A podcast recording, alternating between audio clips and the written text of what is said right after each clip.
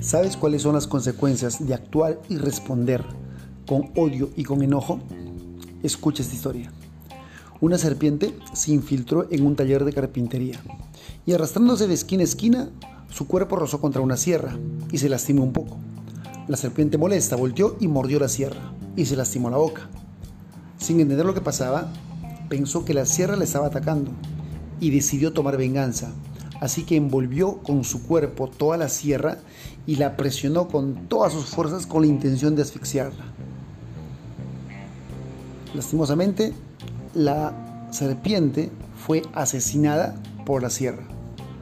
A veces reaccionamos con rabia pensando en herir a las personas que nos han hecho daño, pero en realidad nos estamos haciendo daño a nosotros mismos. En la vida a veces es mejor ignorar situaciones, personas y ofensas, porque las consecuencias pueden ser irreversibles y catastróficas. Siempre es mejor actuar con amor y con perdón, aunque nos cueste mucho, pero es mejor actuar así que con palabras odiosas e hirientes. Si tú sigues tu camino sin alterarte, verás que todos tus detractores caen por su propio peso. Así que es importante que aprendas a manejar y a controlar la rabia, el enojo y la ira.